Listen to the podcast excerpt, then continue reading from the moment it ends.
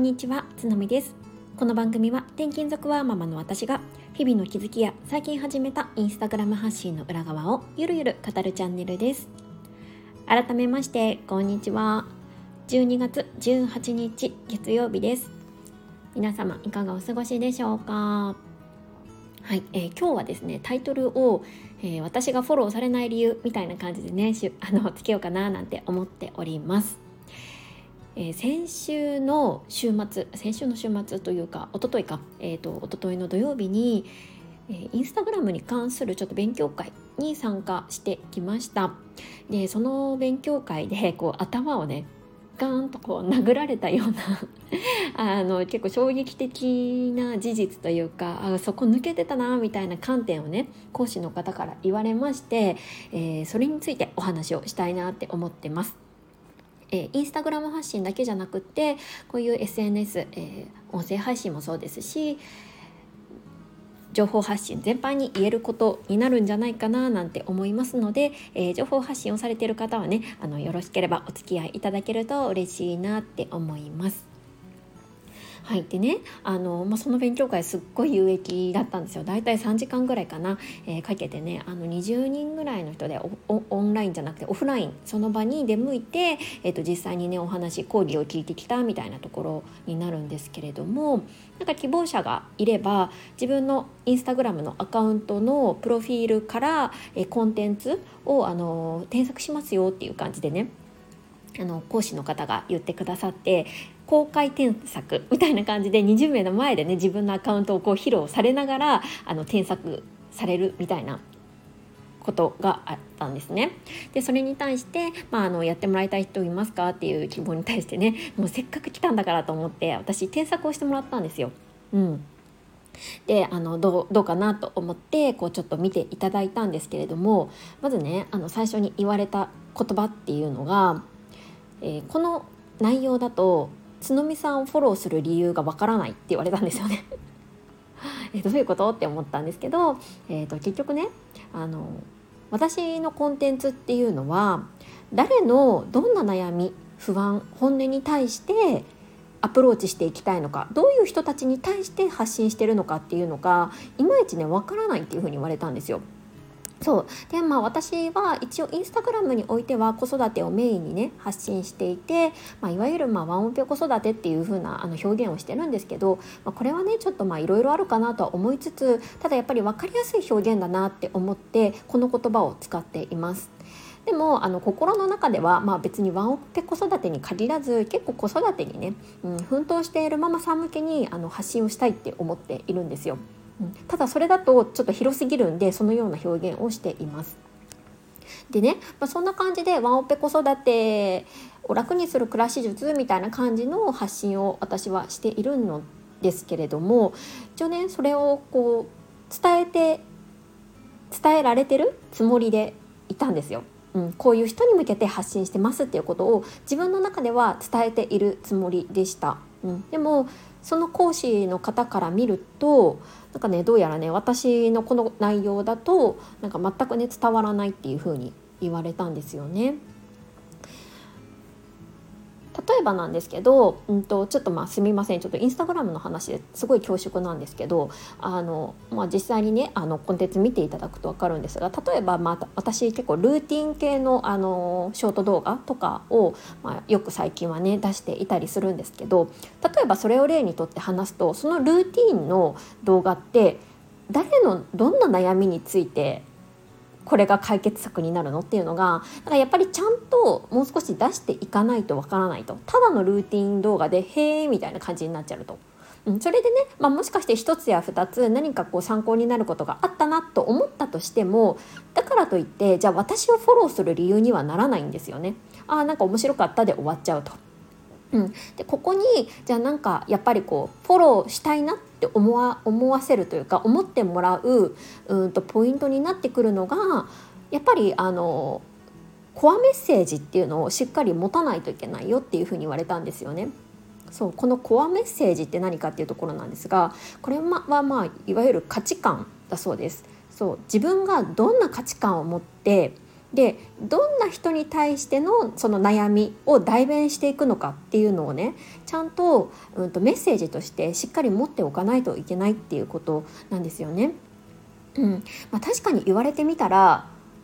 一つ一つのコンテンツを見てもプロフィールを見てもそれがね私出さ出せていなかったなっていうふうに思うんですよね。そうなんで私がこれを発信してるのか何でこれこの情報を出してるのかでこれはどういう人のどんな悩みどんな不満に対して私はこうこれが解決になるんじゃないとか、まあ、こういう考え方もあるよっていうことを出していきたいのかっていうのをねあの発信できていなかったなっていうふうに素直に思いました。ただやっぱりこれってうんまあ、自分自身を出していくっていうことに等しいと思うんですけどそれってやっぱり勇気のいることじゃないですか。だし、まあ、あの場合によってはねあの反対意見を生むこともありますよね。価値観っていろいろだし私はその価値観好きじゃないわっていう人も多分いると思うんですよ。うん、そうだからこそ結構勇気のいることだなって思うんですけどただやっぱりあのこのね情報が溢れ返った時代で有益な情報っていうのはどこにでも転がっているじゃないですか。そうでもそのあなただからこそその人だからこそ出せない情報っていうのは絶対あるわけでそれはその人の経験であったりとか価値観によって裏付けられるもの、うん、だからそれをあの出していかないとその人をフォローする理由にはならないんですよね。そうでももしもそれであの価値観を出して例えば否定されされたりとか、まあ、場合によってはねアンチが出たりとか、うん、する可能性もゼロではないと思うんですけどそうなったとしてもなんかそれはねそれでなんかラッキーと思った方がいいよっていうふうに言われました。なんかむしろあの例えばアンチが出たとしてなんか絶対にそれに対して擁護してくれる人っていうのはいるはずだからうん、逆にそのアンチが出たっていうことをなんか逆手にとってじゃないですけどなんかこういう意見に対して逆に私はもっとこう思うってあの自分の価値観をさらに濃くできるあのポイントにもなるっていうふうに言われたんですよね。うんそうもちろん私はまだ全然そのアンチがね湧くような段階ではないんですけど、まあ、確かにそうだな。なんか私は何を怖がってたんだろうなとも思いました。なんかねちょっとあのインスタグラムはうーんなんだろうな。綺麗な部分だけを見せたいって言ったらちょっとあれかもしれないんですけどなんとなくこう雑誌的な感じっていうか綺麗な世界観を大切にしたいなっていう思いも自分の中でどこかあって。うん、なんかそういうこうなんだろうな。自分の中に持ってるネガティブな気持ちとか考えっていうのはあんまり出さない方がいいかなっていうふうには思ってたんですけどなんかそれが逆になんか今回の添削によってなんかマイナス面として現れているのであればっていうのが分かったのであればやっぱりこれそれはねやっぱどんどん出していきたいなっていうふうに思いました。えーと、以前に、えーと、こちらのスタンド FM でもね配信をされてるズボラミニマリスト海保さんのあの子育てがしんどいっていうねあの発信に関してちょっと私のね思ってるところみたいなことを、えーと、このスタイフで、うん、流させていただいてでその中でねあのインスタではネガティブなことを出さないようにしててみたいなことをね確か言ってたと思うんですよ。そうまさにねそんな感じで、うんと、スタイフでは話せていたこともあのインスタではちょっとあのそれは控えておこうかなみたいな、うん、気持ちがすごい強かったんですけど、うん、これからはね、まあ、全部が全部そういうメッセージをつけるっていうのは多分難しいと思うしあのそういうメッセージばかりを全部伝えたいってわけでもないので、うんと要所要所っていう感じにはなるかなって思うんですけれどもこのね自分のコアメッセージっていうことに関しては、えー、スタイフだけでなくせっかくインスタグラムもやってるのでそっちの方でもね、うん、あの大切にしながら発信をねしていきたいなっていうふうに思いました。そう今回ね講師の方から結構いろいろね厳しいことを言われて そうあのね結構ねチーンってなってたんですけど。でもなんか逆にそうやってはっきり言っていただいてよかったなっていうふうに思いました。そう私は誰のどういうペルソナの人に対して発信をしているのかでその人たちにどういう風になってもらいたいかっていうとちょっとおこがましいかもしれないんですけどなんかどういうねあの未来を見せてあげたいかみたいなところをやっぱりもう少しあの深掘りをしないといけないのかななんていう風にも思ったんですけど。まあ、基本的にはね私、まあ、このスタイフもそうなんですけどスタイフもインスタもどちらにおいても結構こう過去の自分に売ってるところがあるんですよね。うん、そう結構ペルソナを自分自身に置いているなっていうふうに思うので、まあ、そういう意味では